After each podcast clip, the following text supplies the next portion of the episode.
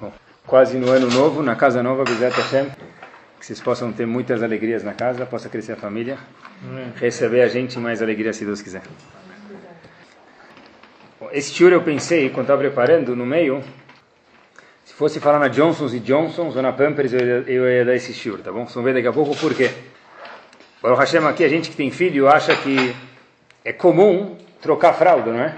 Filho nasce, alguns a mãe, outros pai, mas tudo bem. Então, independente de quem que troca as fraldas, é uma coisa comum. Trocar fralda, nasce, troca fralda e por diante, tá bom?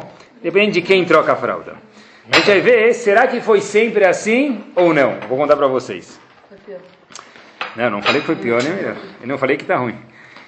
A fala pra gente em Nedarim, Daf Mem Alef Amud Alef. Enani ela Vedat. Pobre de verdade é aquele indivíduo que não tem o quê? Sabedoria.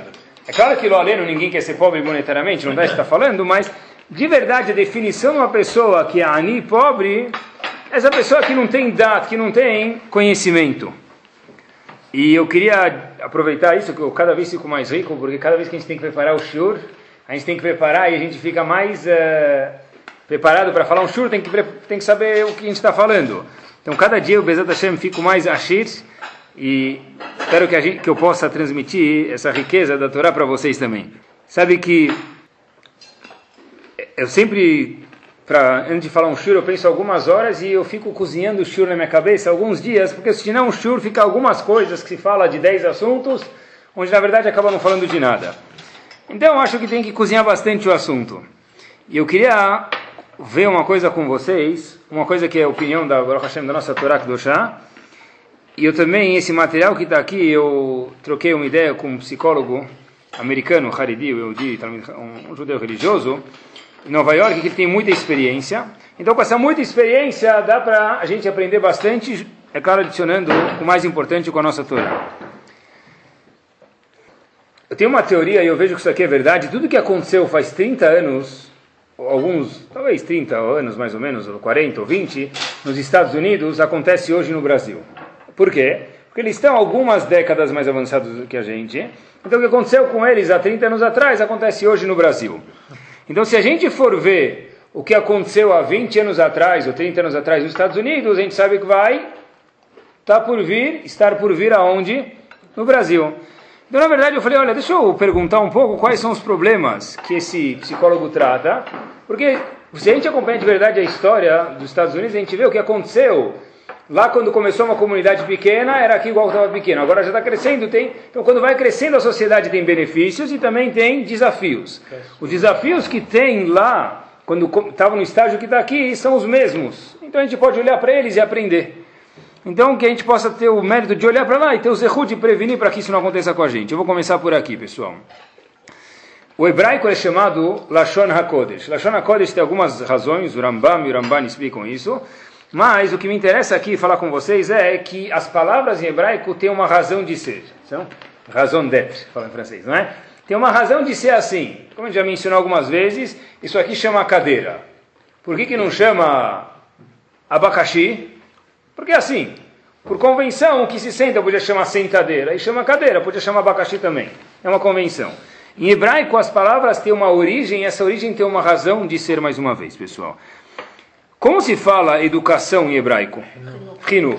Por que, que se chama Hinur? Da onde vem a palavra Hinur? O que quer dizer? Hinur é educação, mas não é por convenção que nem no português, que a palavra cadeira é um objeto onde se senta. Hinur tem uma definição por, pela origem da palavra que quer dizer a palavra hinur, educação, no hebraico? Essa palavra aparece na Torá, e na Torá eu posso aprender, Hashem fala a palavra hinur. Está escrito o seguinte, quando tem uma guerra, quem vai para a guerra? Uma das pessoas que está isento de ir para a guerra é aquela pessoa que construiu uma casa e ainda não morou nela. E não inaugurou ela. Diz a Torá o seguinte, a pessoa que Banabait Hadash, ele construiu uma casa nova, pronto, assunto do dia. Ele construiu, entrou numa casa nova, Veloi Hanecheno, só que ele nunca fez o Hinuch da casa. Nunca o que? Inaugurou Hinuch, na verdade, educação. Eu nunca na minha vida vi ninguém educar uma casa. Eu já vi educar cachorro, gato, Já vi tentar educar os filhos, vi tentar educar o vizinho, a esposa, o marido, mas nunca vi educar uma casa.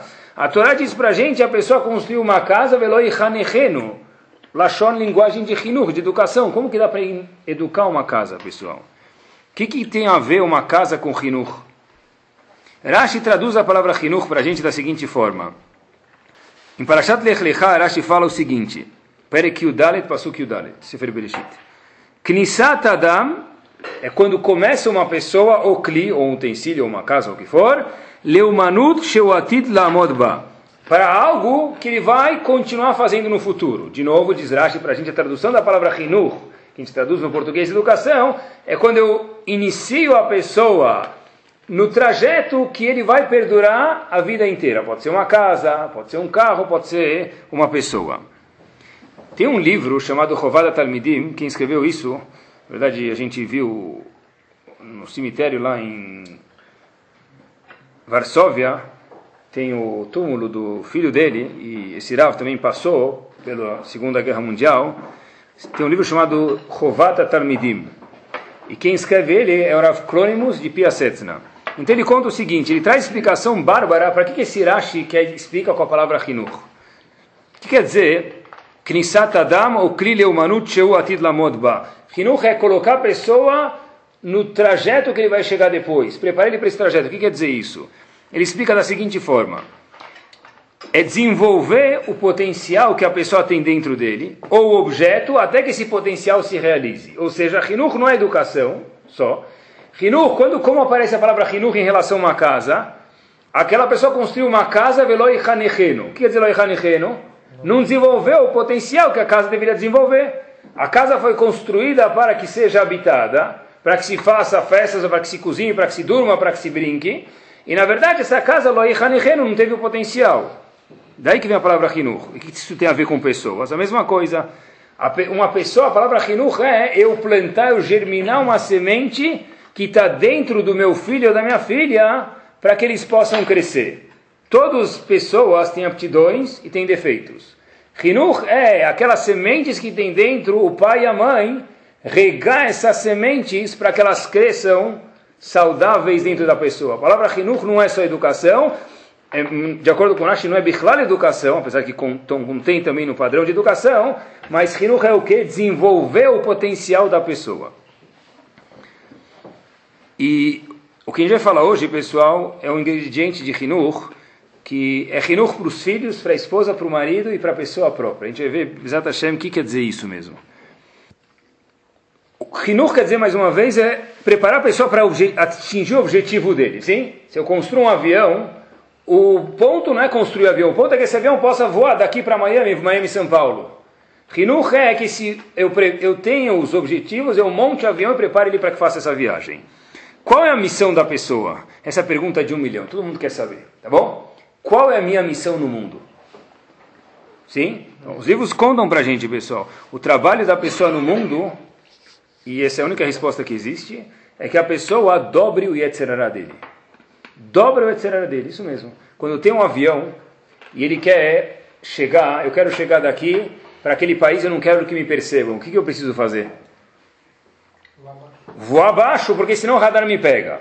Se eu vou alto, eu nunca vou conseguir. Diz Ravou Ben Aleixur, esse exemplo é dele, que na verdade o meu trabalho no mundo é dobrar o Yetzerará. Eu preciso voar abaixo para conseguir fazer isso sem nenhum movimento brusco, porque senão não vou conseguir nada, mas eu preciso mudar. Essa é a obrigação da pessoa no mundo. As pessoas querem falar, vamos ver, tem que fazer mudanças de um jeito sutil que você consiga aguentar elas e cada vez melhorar. Tá bom? Não é hoje Hoje, Amaharetz, amanhã Gadolador. Não existe isso, sim? Tá bom? A pessoa não faz essas mudanças drásticas. Mas o objetivo da pessoa é aperfeiçoar as midot dele e dobrar o etzerará dele, sim? Ah, eu quero, eu vou num curso de cabala para saber qual que é a minha missão no mundo. Tá, tua missão no mundo não é de curso de cabala nenhum. A sua missão no mundo é mudar as suas midot, suas, melhorar as características da pessoa, sim? E também dobrar o etzerará dele. Tá bom? Fazer mitzvot e daí por diante, quando a pessoa quer muito ou não quer muito, ir lá e fazer. Isso é tão longe, isso vai tão longe, pessoal. Viu uma coisa aqui um pouco assustadora, mas isso aqui eu emeto. O Rav de Slonim, no livro dele, Netivot Shalom, fala uma coisa muito interessante.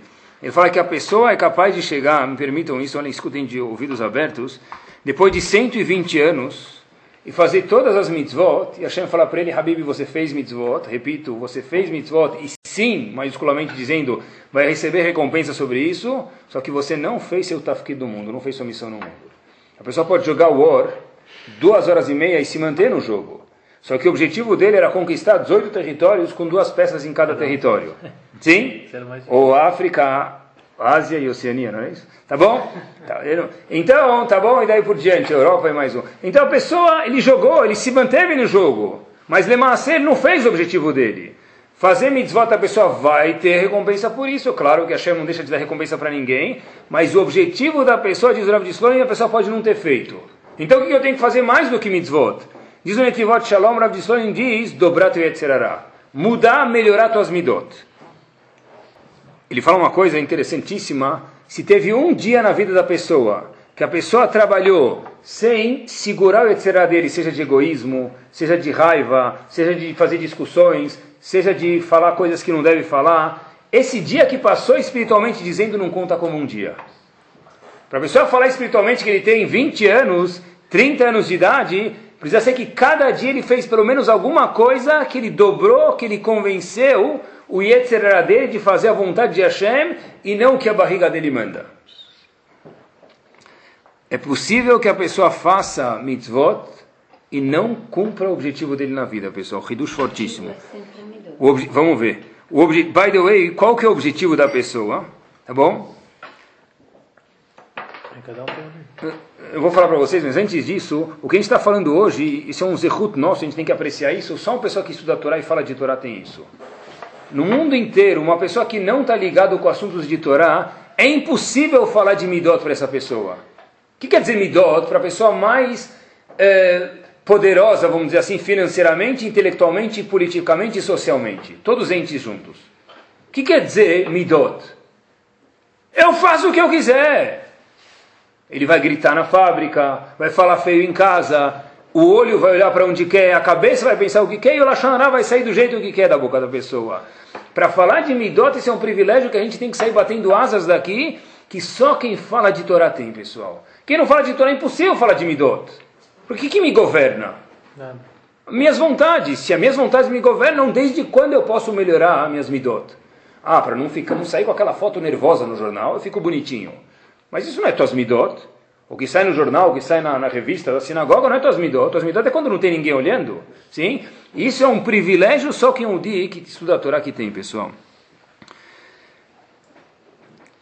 Rinur, então, pessoal, preparar o solo, preparar a criança para que ela possa fazer a tarefa dela. E se eu quero saber de verdade qual que é a minha missão no mundo, e a gente que todo mundo quer saber a missão dele, Ramin falam para a gente, em muitos livros está escrito isso, vê qual é sua maior, o maior defeito da pessoa, essa é a amida dele. E não é uma coisa para brincar aqui. De novo, se eu tenho um defeito que eu fico muito nervoso, se eu tenho um defeito que meu olho não consegue não olhar para a mulher do meu vizinho, se eu tenho uma cabeça que sempre pensa, julga o meu amigo mal, eu nunca consigo ver uma coisa boa dele, é porque esse é um defeito gritante dentro de mim, e a minha missão no mundo é consertar a minha midá que mais vai contra o que a Torá quer de mim. Essa é a missão da pessoa no mundo. Claro que ele tem que fazer mitzvot, mas ficar com um farol lá, olhando para aquele ponto, olha, eu sei que eu sou uma pessoa que tem essa midá. Todo mundo sabe que ele tem de não legal. Cuidado e melhorar, ver se cada vez dá uma volta para cima, dá mais uma apertada no parafuso de como melhorar essa midá. Essa é a função da pessoa no mundo, pessoal.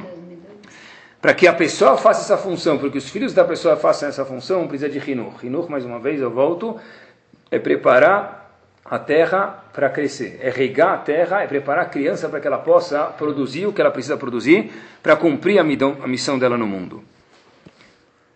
As crianças, e é um ridush gigante, eu quando vi isso, estava dançando na biblioteca de Shiva, os alunos perguntaram por quê, eu falei, eu vi um ridush que eu nunca tinha acreditado na minha vida, estava dançando mesmo. Tá bom? Estava rindo sozinho, deve ser que ele é louco, sou louco mesmo, agora Hashem por Torá. Preste atenção. O Midrash Rabbah conta para a gente, quem quiser depois vale a pena olhar, no Gimel Yud. O Midrash Rabbah conta para a gente o seguinte. Qual foi a primeira pessoa que teve um berço na casa dela? Qual foi a primeira pessoa que teve um filho que teve fralda? Não foi a da Marishon. O filho dele também não foi. Cain e Hevel não tiveram fralda. Não nasceram do jeito que nascem nossos filhos. Fenomenal. Diz o Midrash para a gente, Midrash Rabbah. Lonit nedar ela Avinu. o primeiro lugar que apareceu a fralda Johnsons, o primeiro lugar que apareceu as Pampers, e daí por diante foi onde? Na casa de Avram Avino. Até Avram Avino, nunca houveram fraldas no mundo. Sim? Por que isso? Já nasciam grande. Por que isso, pessoal? Por que isso? Diz os Mefarshim, até Avram Avino, olha que bárbaro. Isso só a Torá pode contar para a gente. Quem no mundo vai contar uma coisa dessa para a gente? Até Avram Avino, como funcionava? Não existia mitzvah de educação. O filho nascia, me permitam com todo respeito, que nem uma girafa nasce, autossuficiente. A girafa não precisa do pai dela nem da mãe dela. Shalom al Israel, filata dela nunca mais, acabou. Se vira sozinho. O filho só precisa da mãe a partir de Avram Avino. Por quê? Diz o Midrash. Porque Avram foi a primeira pessoa que teve a obrigação de educar o filho dele, Yitzhak, e para que eduque o filho, o filho só vai me escutar se depender de mim. Então Hashem fez de um jeito que o filho dependa de mim, e quando ele depende de mim, eu posso ir lá e ajudar ele a mechanechotó, preparar ele a cumprir o objetivo dele. Olha que fenomenal! Até Avram não se usava fraldas, até Yitzhak Avinu, me permitam, filho de Avram, né? Fralda, berço, lonid nedarissa, Trilá, ela Avinu, o primeiro lugar que teve que ficar balançando o berço, balançando o carrinho para o neném dormir foi aonde? Na casa de Avram Avinu. Por que dizem os Mefarshim? Porque Avram Avinu foi a primeira pessoa que teve a obrigação de educar o filho dele. Até ela não tinha obrigação de educar ninguém. Sim, não tinha educação. Avram Avinu foi o primeiro Yehudi. Hashem fez com que ele precisasse balançar e o filho dependesse, Yitzhak dependesse de Avram, assim Avram pudesse instalar em seu filho Yitzhak os valores e o Hinuch certo. E Hinuch, mais uma vez, é preparar a criança para um futuro. Uma das grandes riquezas que a gente tem na, no nosso, na nossa livraria, talvez a gente não aprecie isso muito, mas não é nem a Gemara nem a Mishnah, é claro, sem, sem desmerecer eles, é o Sidur, é o Mahzor. O Sidur, Mahzor é um livro de estudo mesmo, pessoal. Eu estava olhando a Tfilah de Rosh Hashanah, e a Tfilah de Rosh Hashanah, uma das partes delas é chamada Zichronot. Uma da parte da Musaf de Rosh Hashanah, da reza de Rosh Hashanah. Milonifkad que ayomazé. Quem não vai ficar assustado com esse dia de julgamento? Só um bobo, sim? Ki zecher kol amaasim lefanechabá. Hashem lembra todos os atos de todo mundo, sim, mesmo que a gente não lembra, Kadosh Baruch Hu lembra, bom ou inverso. Maseish, atitude de cada um, e depois com a próxima palavra, Ufkudato. O que é ufkuda? O que é pekida?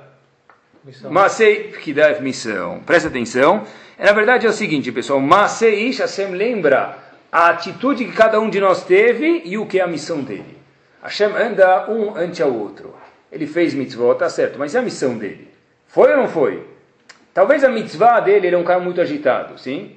Então ele precisava ser uma pessoa mais calma. Então antes de comer ele faz Netilat Yadayim, espera dois minutos até comer espera o Kiddush para comer. Mas ele faz Kiddush, faz Nitratadaim e continua agitado. Fez Maseish, mas faltou o Kudató. Faltou a missão da pessoa. Olhem que forte, pessoal. Se a gente for olhar algo curioso, antes de fazer o shur, eu sempre converso com pessoas para aprender mais e para enriquecer o shur e para ver se a gente pode aprender alguma coisa. O Rav de Erachim estava na Yeshiva, um dos Rabbim de Erachim, e estava conversando com ele e me deu essa ideia muito interessante. Todos os animais, se a gente for ver, eles são iguais, quer dizer, dentro daquela mesma espécie. Por exemplo, uma vaca, sim, ela é igual a outra vaca. Sim, a gente nunca viu uma vaca na maratona, outra vaca fazendo curso de contabilidade, outra sendo administradora outra brincando com o computador. Vaca é vaca, vaca da carne, da leite e tem as funções dela importantes, é isso mesmo. Sim? Muda o nome, uma é mimosa e outro tem outro nome, não sei outro nome de vaca, tá? É mimosa e outro nome. Mas a vaca é sempre uma vaca, e o boi é sempre um boi, o touro é sempre um touro. Muito diferente do ser humano, pessoal, sim? Alguns sabem cantar, outros dentro do chuveiro, alguns fora, sim? Tá bom? Algumas pessoas sabem ser médicos, outras profissionais, e daí por diante. Cada pessoa tem um dom. Por que no mundo cada pessoa é diferente, enquanto todos os animais têm a mesma função dentro da mesma espécie de animais? Por que isso? Olhem que fantástico. A gente nunca pensou sobre isso. Porque a missão da vaca é única: servir o homem. A missão da vaca, todas têm que dar leite, sim? Nunca vem desnatado, tá? Ele passa primeiro, tá? Não tem algumas que dão desnatado, outras integral, tá? Então todas as vacas dão leite, dão um certo tipo de leite. Todas as vacas dão couro e todas as vacas dão carne. E todos os carneiros dão lã e daí por diante. O homem, não tem todos os homens que fazem X. Porque a função da vaca é servir o homem, sim? Nada contra Greenpeace, tá bom? Mas a função dos animais, servir o homem, tá bom? Nunca vou usar falar da função do cachorro, porque a gente vai ficar talvez brava, né? Não aqui, mas a gente vai ficar brava. A função do cachorro, meu cachorro vale mais que meu filho. Então não vou falar do cachorro. Mas a função da vaca é servir o homem, só isso. Porém, cada homem não tem a mesma função. Fato é que, repito, no nosso livro de estudo chamado Marzor, está escrito Maseish, Ufkudato Hashem, olha em Rosh Hashanah, para as ações que a pessoa fez durante o ano, Ufkudato é a missão dele. Não está escrito Ufkudat Aolam, a missão do mundo. Qual é a sua missão? Porque cada pessoa, de fato, tem uma missão diferente. E a missão da pessoa, mais uma vez, vai de conforme a dificuldade que ele tem nas midot dele. A midá mais difícil, essa é a missão dele. Tá? Que em hebraico se fala qual a pkudá da pessoa, no exército, qual a tua função? Um é sargento, outro é descascador de batata, outro é general. Qual é a sua pkidá? Minha pkidá é a dificuldade que eu tenho, pessoal. E mais uma vez, faço questão de repetir, esse é um mérito que só nós, e Eudim, temos. E só uma pessoa que estuda a Torá mais precisamente tem. Pessoa que não estuda a Torá nunca na vida tem como melhorar as midot deles. Porque na verdade, no fundo, ele acaba fazendo a vontade dele muitas vezes. Eu que sei que tem a Kadosh Baruch Hu e vou precisar prestar contas, então seja Mehamat por causa de Irá ou Ahavá, eu vou acabar me julgando ao que é a verdade, ao que é lindo, o que é a Torá, pessoal. Imaginem só vocês, quinta-feira à noite da criação do mundo. O que, que Hashem criou nessa noite? Até lá, o que, que tinha desde domingo, onde foi criado o mundo, até quinta-feira à noite? O que, que tinha no mundo já, pessoal? Animais. Oceanos, animais, constelações Quantos milhões, bilhões de quilômetros quadrados tinha no mundo? É? Bilhões, não é? Tá bom. De repente, vamos dizer que a Hashem perguntasse para qualquer um de nós, homem, mulher ou o que for, olha meu amigo, e agora, quem que vai entrar no mundo? Quem é o próximo a entrar? Quem é o ator principal? Quem que vocês diriam? O ser humano, eu. Muito bom, isso mesmo. Uma boa autoestima, eu. Isso mesmo, o ser humano. Ótimo, fantástico, assim mesmo. Quantos homens merecem ser criados nesse mundo que tem bilhões de quilômetros quadrados? animais, aves, peixes, constelações, o mundo de uma perfeição que até hoje nenhum cientista no mundo entende 5% do cérebro do ser humano com todas as máquinas e computadores que existem. Quantos indivíduos merecem ser criados num mundo tão vasto assim? Quantos milhões? Eu diria pelo menos alguns bilhões. É? Isso porque eu não sei de verdade. Por isso que eu falaria isso. Sim, a história não prova assim. Hashem criou o mundo inteiro para uma pessoa só. Adam Arishon. Mas um mundo tão grande! Que desperdício! Por quê? O mundo foi criado para que o homem possa fazer a missão dele no mundo. Hashem criou esse mundo numa perfeição, numa harmonia tão grande, para que um indivíduo chamado Adam Arishon pudesse fazer a missão dele no mundo. Esse, se esse homem nem, não tinha nem mulher ainda, hein? É só um homem mesmo, sim? Depois veio a esposa, e daí veio os filhos, aí daí por diante. A história depois vocês já conhecem, né? Mas, até o Adam Arishon, quando só tinha uma pessoa, se Adam Arishon não comesse, tudo menos maçã, lembrem, hein? Se Adam Arishon não comesse daquele fruto proibido, o mundo ia, ia terminar lá. Ia entrar no estado de perfeição ia ficar por isso mesmo. Mas todo esse mundo só para um homem?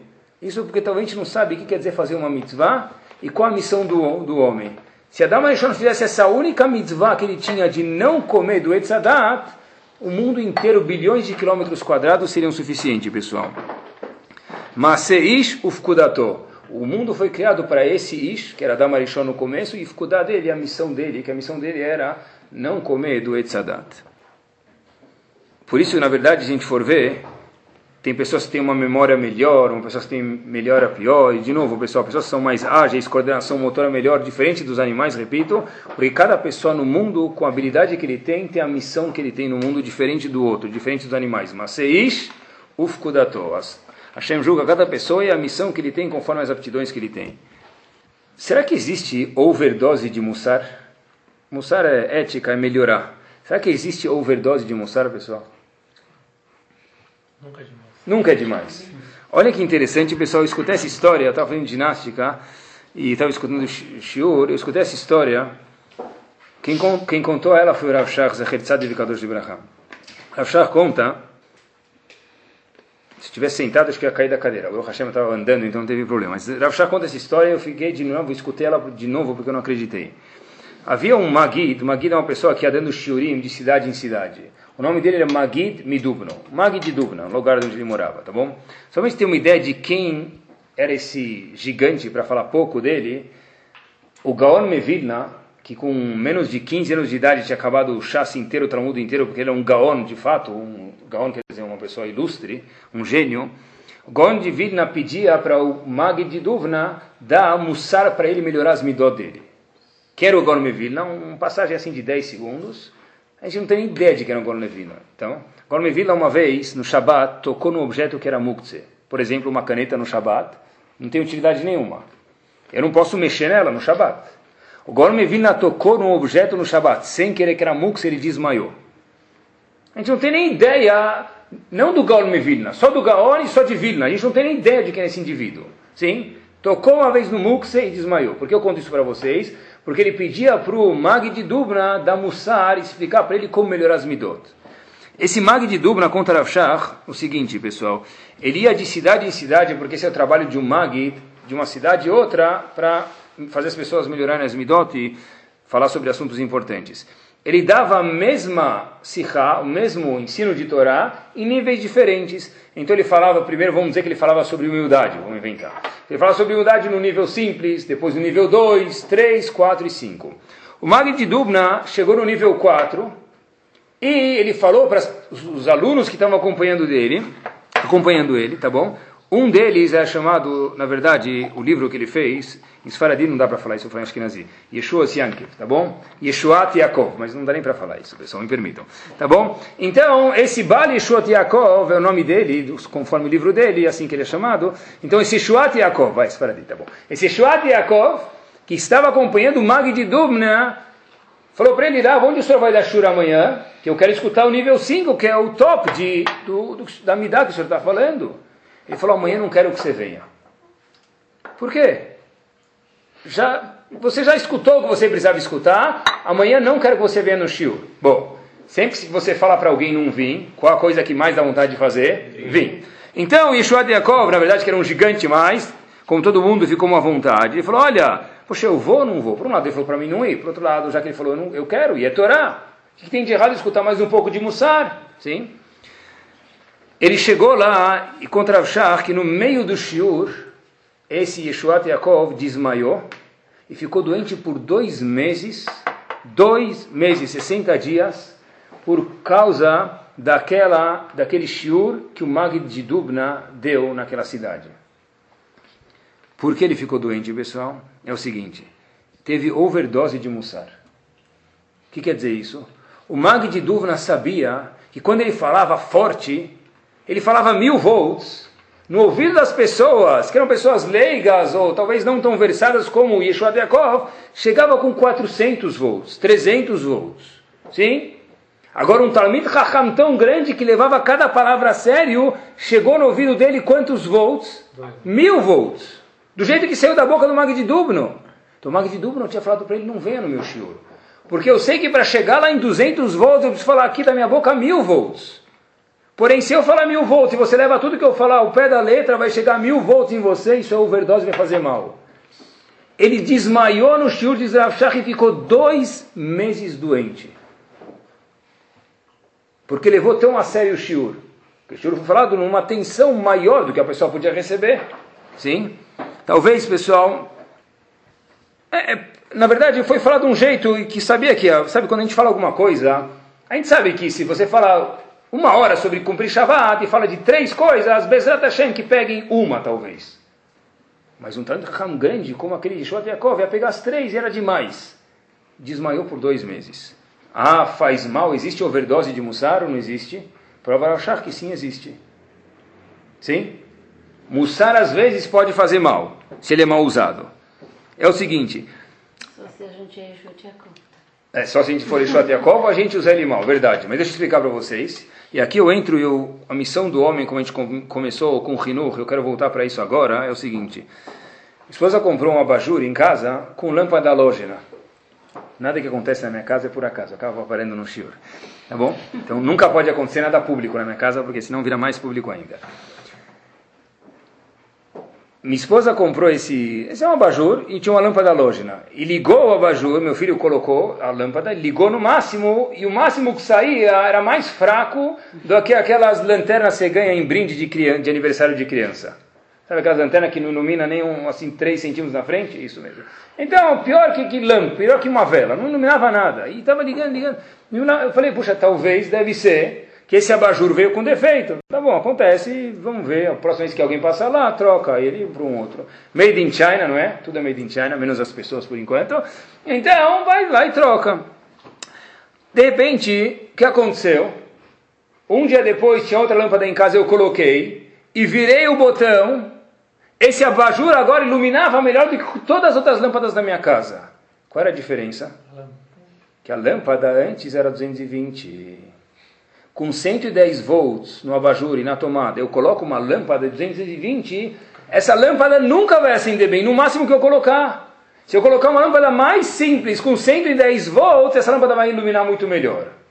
Então, Baruch Hashem, um exemplo caiu direitinho, pessoal. Sim?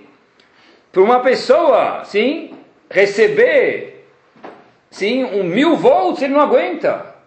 Existe overdose de mussar. Talvez não para a gente, me permitam uma liberdade aqui, mas para o Yeshua Yaakov existia a overdose de Mussar. E agora o que mais me interessa, o inverso também existe.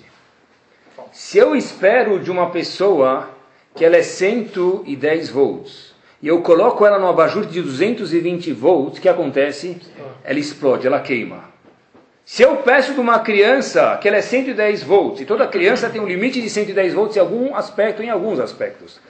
E no momento que eu peço 220 volts dela, por mais que ela está trabalhando a mil por hora, essa criança vai deixar muito a desejar, vai ser uma criança infeliz para o resto da vida, pessoal. Ela nunca vai fazer a missão dela, porque Hinuch é preparar a criança para fazer a missão dela. Se eu exijo da criança mais do que ela pode, se eu exijo da minha esposa mais do que ela pode, do meu marido mais do que ela pode, de mim mesmo mais do que eu posso, eu vou ser uma pessoa infeliz o resto da minha vida.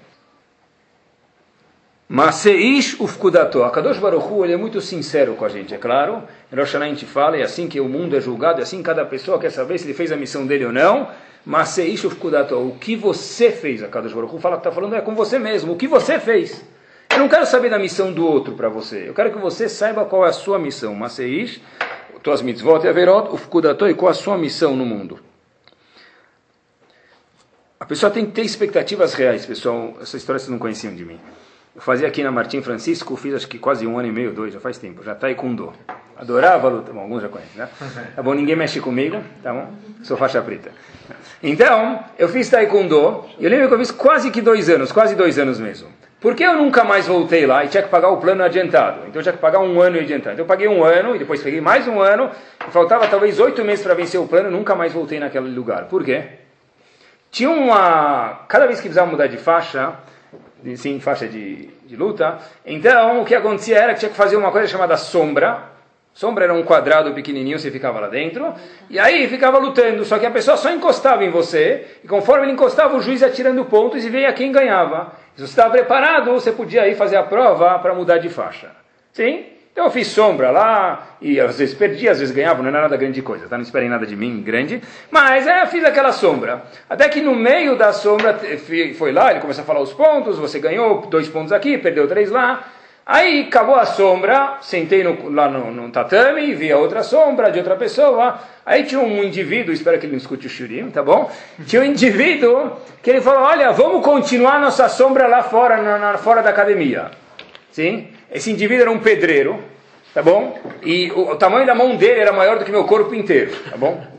Então, salam aleikum, eu nunca mais voltei naquele lugar. Tá? Hoje eu já perdi o trauma, eu passo lá de carro, naquela rua. Mas, não é? Vamos terminar a sombra lá fora? Como é que eu vou terminar essa sombra? A sombra é só encostar, aqui vai ser de verdade, sim? Eu e o pedreiro, ele vai, vai me fazer tijolo daqui a pouco, sim? Sim? Era esperar mais de mim do que eu podia dar. Eu não fui tentar, fui no banheiro no meio de tatame, de kimono e tudo, nunca mais voltei, tá bom? Baruch Hashem, ninguém tirou foto, eu nunca mais voltei lá. Fiquei com medo mesmo, sim, Martim Francisco. Pessoal, por que pessoal isso aqui? Tá? A academia ainda está lá, já passei lá de carro. Por que isso, pessoal? Porque na verdade eu falei, eu, eu, ele não, eu não poderia esperar tanto de mim, eu contra o pedreiro não vai dar nada. É triste, pessoal, quando a gente espera de alguém, eu repito, seja nossa esposa, nosso marido, nós mesmos, mais do que a gente pode dar, a gente está machucando a pessoa e criando uma pessoa infeliz e rinur, como a gente viu antes, não é educação. Hinuch é preparar a pessoa para que ela possa cumprir a missão dela durante a vida. Eu vejo nessa Baruch Hashem, estou trabalhando já faz 10 anos com alunos, e eu vejo que, que fala trabalhando com jovens, que eu também sou jovem, então estou trabalhando com pessoas um pouco de menos idade, eu vejo que, eu vou falar isso para vocês, por isso faço questão de falar isso hoje, que quando uma criança ela é saudável, todo problema vira pequeno. Eu repito, eu falo isso com convicção, quando uma, não estou falando saudável, de, de, de trigliceridose e diabetes, não sei o que lá. Isso também é importante, isso é pachu também é importante, que a chama de saúde para todo mundo. Mas quando uma criança ela é saudável emocionalmente falando, o problema de nível 8, na escala de 0 a 10, ele é muito menos difícil de ser trabalhado do que um problema nível 4, e não estou exagerando, com uma criança que não é saudável, seja por causa dele ou por causa dos pais ou o que for. Isso aqui é importante que a gente saiba, pessoal. Quanto eu devo esperar da minha esposa, do meu marido? Quanto eu devo esperar do meu shidur? Quanto eu devo esperar dos meus alunos? Pergunta mais importante ainda, quanto eu devo esperar da vida? O que, que a vida pode me dar? Sim, tem gente que está brigado com a vida. Tem gente que olha de manhã, ele briga com o parafuso da mesa da sinagoga. Sim, porque ele, a vida não está dando para ele. De verdade, tem gente que eu não estou brincando. Ele já vem bravo, ah, machuquei a mesa, machuquei na cadeira. Tem gente que briga até com, com, com o parafuso do elevador. Botão do elevador, sim? Apertei duas vezes o terra e não acendeu a luz. Tem gente que briga com tudo. Quanto a pessoa pode esperar da esposa, do marido, da vida, do carro dele, dos prazeres físicos também? Quanto a pessoa pode esperar de verdade, pessoal? Uma pessoa que tem uma expectativa maior do que tudo isso pode trazer para a pessoa, essa pessoa vai ser crítica o resto da vida dela. Vai reclamar de tudo. Porque se eu espero de um carro que eu paguei 10 mil reais, que ele trabalhe como um carro de 90 mil reais, eu vou ficar crítico com o carro minha vida inteira. E o carro não foi feito para trabalhar que nem um carro de 90 mil reais. Sim? A pessoa que espera mais do que a coisa pode dar para ele, essa pessoa vai ser uma pessoa crítica o resto da vida. Mais ainda, pessoal, mais grave do que isso, ou não menos grave do que isso, uma pessoa que espera mais de, de alguém que mora junto com ele está criando uma pessoa com segurança 1, 2, de 0 a 10. Se eu espero que meu filho seja o príncipe de Oxford, e ele não foi feito para ser o príncipe de Oxford, ele sabe que quando ele olha para mim, eu repito, ele sabe melhor do que a gente, se eu fosse falar isso com convicção nesses anos que eu trabalho um pouquinho com educação, eles olham e falam, ele está descontente comigo. Deve ser que eu tenho alguma coisa de errado. Se eu tenho alguma coisa de errado, eu sou incapaz. Isso é insegurança. Insegurança, falta de autoestima, dá em zero na vida. Tudo, na verdade, volta para isso, sim? Quanto eu posso esperar de alguma coisa? Isso é importante que a gente saiba, pessoal. Acho que esse é o chá de verdade, naquela famosa frase que a gente fala, Eis eu Ashir. Todo mundo fala isso, pode pegar o porteiro do nosso prédio, provavelmente ele já sabe que é isso, sim? Sim, é verdade, já escutou algum shur, talvez algum CD, sim? Eis eu Ashir, quem é a pessoa? Tá bom? Quem é a pessoa? Por isso que eu estou falando. Quem é o Ashir? O motorista dele escuta, espero que ele escute também, né? Eis eu Ashir, quem é a pessoa rica de verdade? É? Samer Bechelko, tá bom? A gente já está sendo escutado em Santos também, pessoal. Quem é Ashir? Recife. Eis é o Ashir, quem é rico de verdade, diz o Avot, Samer Bechelko. Eu acho que esse é o chá de verdade, pessoal. Quem é rico? Aquela pessoa que está contente com Maseichu Fukudato. Qual a missão dele no mundo? Qual a sua missão? Quais ferramentas você tem? Conforme essas ferramentas, você vai produzir a sua missão. Eis eu Ashir, quem é o cara que é feliz mesmo? Está andando na vida assim, Yahoo, satisfeito mais do que felicidade? É a pessoa que está contente com a missão que Hashem deu para ele. Algumas pessoas foram feitas para ser Miss Brasil, outros Mister Brasil e outros não. Algumas pessoas foram feitas para ser hábeis, uma, ter uma habilidade boa, outros ricos, outros eh, corredores, outros cantores, Masei Shufkudato. Eis o Ashir, quem é o rico de verdade? A Samer que está contente com a missão que a Kadosh Baruch Hu deu para ele. Isso não dá para mudar, pessoal. Esquece o amigo, esquece a sociedade. Eu sei o meu valor, porque eu sei o que eu posso esperar de mim. Esse psicólogo de Nova York me contou, é claro que ele não falou o nome, nem me interessa, então por isso que ele me contou mesmo, que ele conversou com um menino e a história se repete, pessoal, de jeitos diferentes. Ele falou o seguinte: olha, esse jovem falou para ele: seus pais sabem que você tem esse problema X? Seus pais sabem que você sofre com esse problema X? O menino falou: não. Falou, mas como? Eles não percebem? Ele Falou, eu disfarço. Por quê? Eu não quero decepcionar meus pais. Porque meus pais vão ficar decepcionados se eles veem que eu tenho algum problema. Isso é falta de Samer Bechilko. Isso é esperar de uma lâmpada 110 trabalhar sempre com uma 220.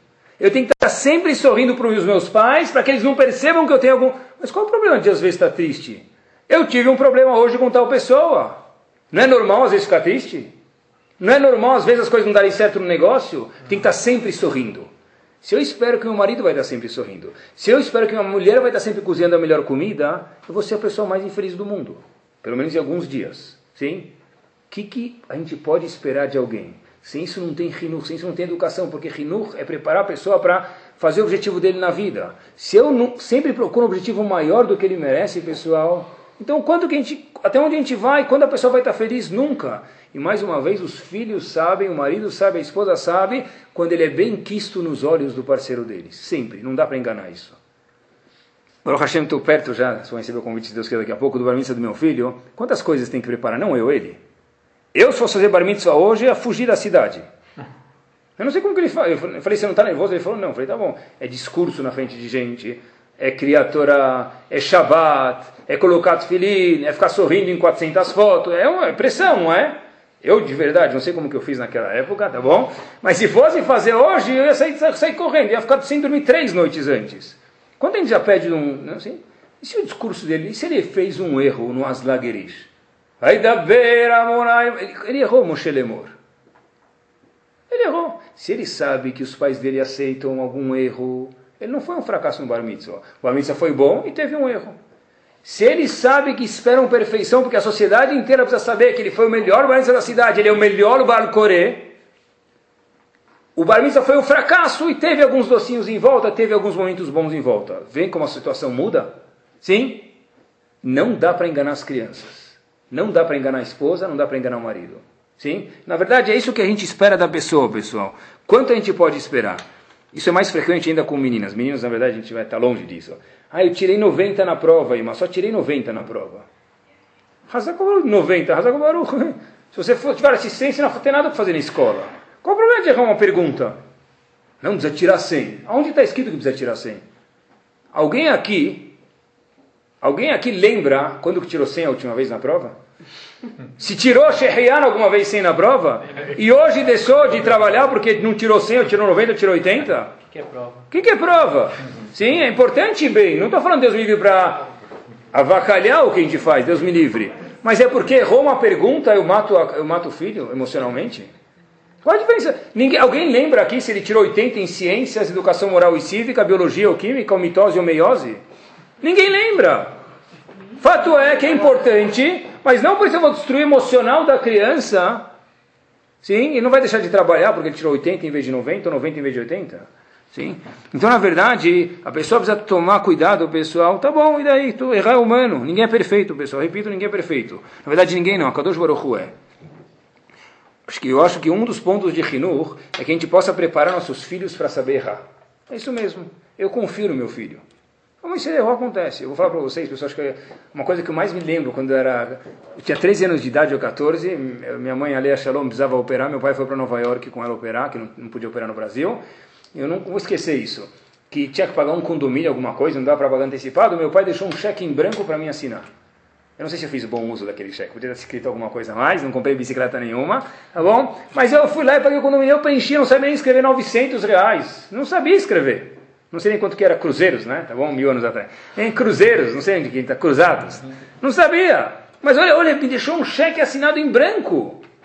Eu vou preencher cheque, eu podia colocar um real, podia colocar não sei quanto que tem na conta aqui, né? Podia. Ele tem confiança em mim.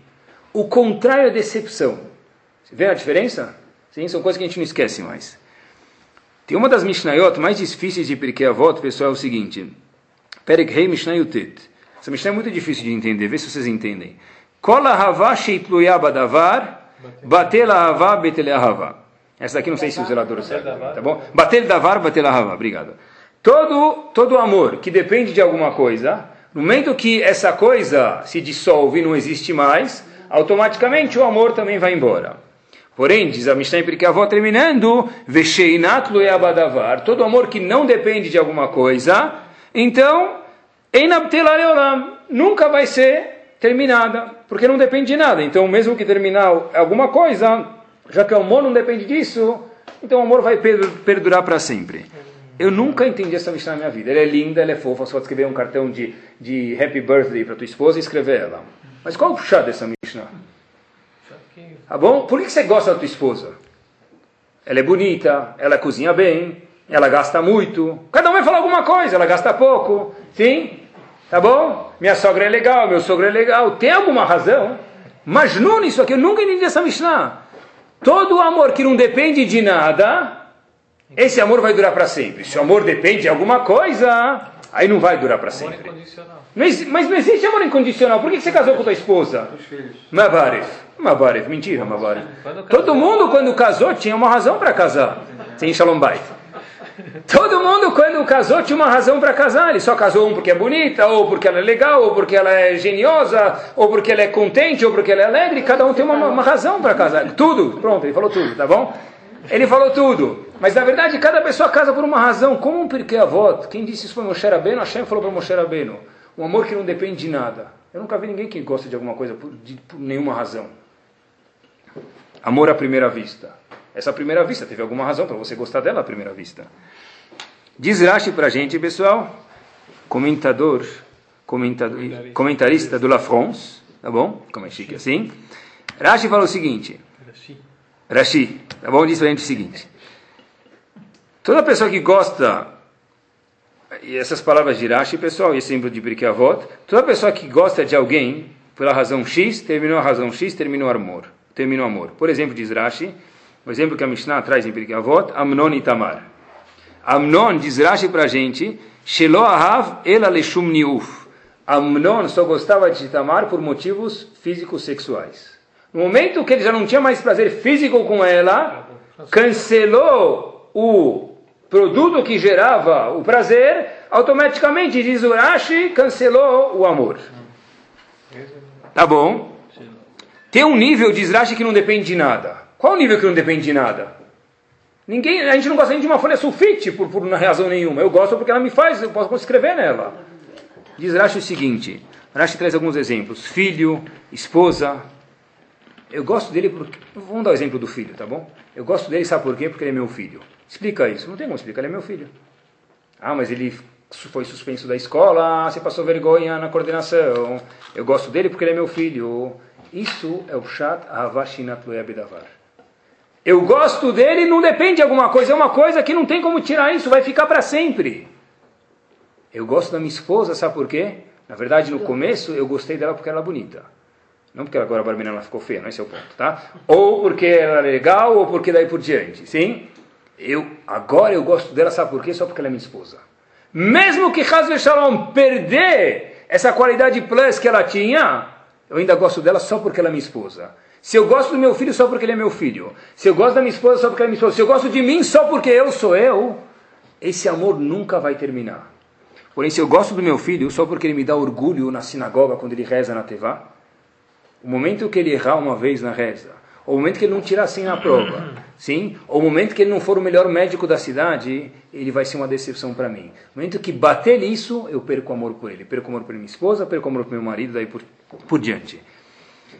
O natural, pessoal, é que o amor seja talui, dependa de alguma coisa. Mas o nosso trabalho é fazer só, só o fato dela ser minha esposa, se meu filho eu gosto dele. Como a gente faz isso na prática, pessoal? Como eu posso fazer isso na prática? A coisa mais gostosa que existe no mundo é você receber um presente. Eu fui lá e te dei carona um ano, eu dei carona para ele um ano daqui para natação. Ele me dá um presente. Ah, não sabia que recebeu hoje, mas já imaginava que ia receber um presente.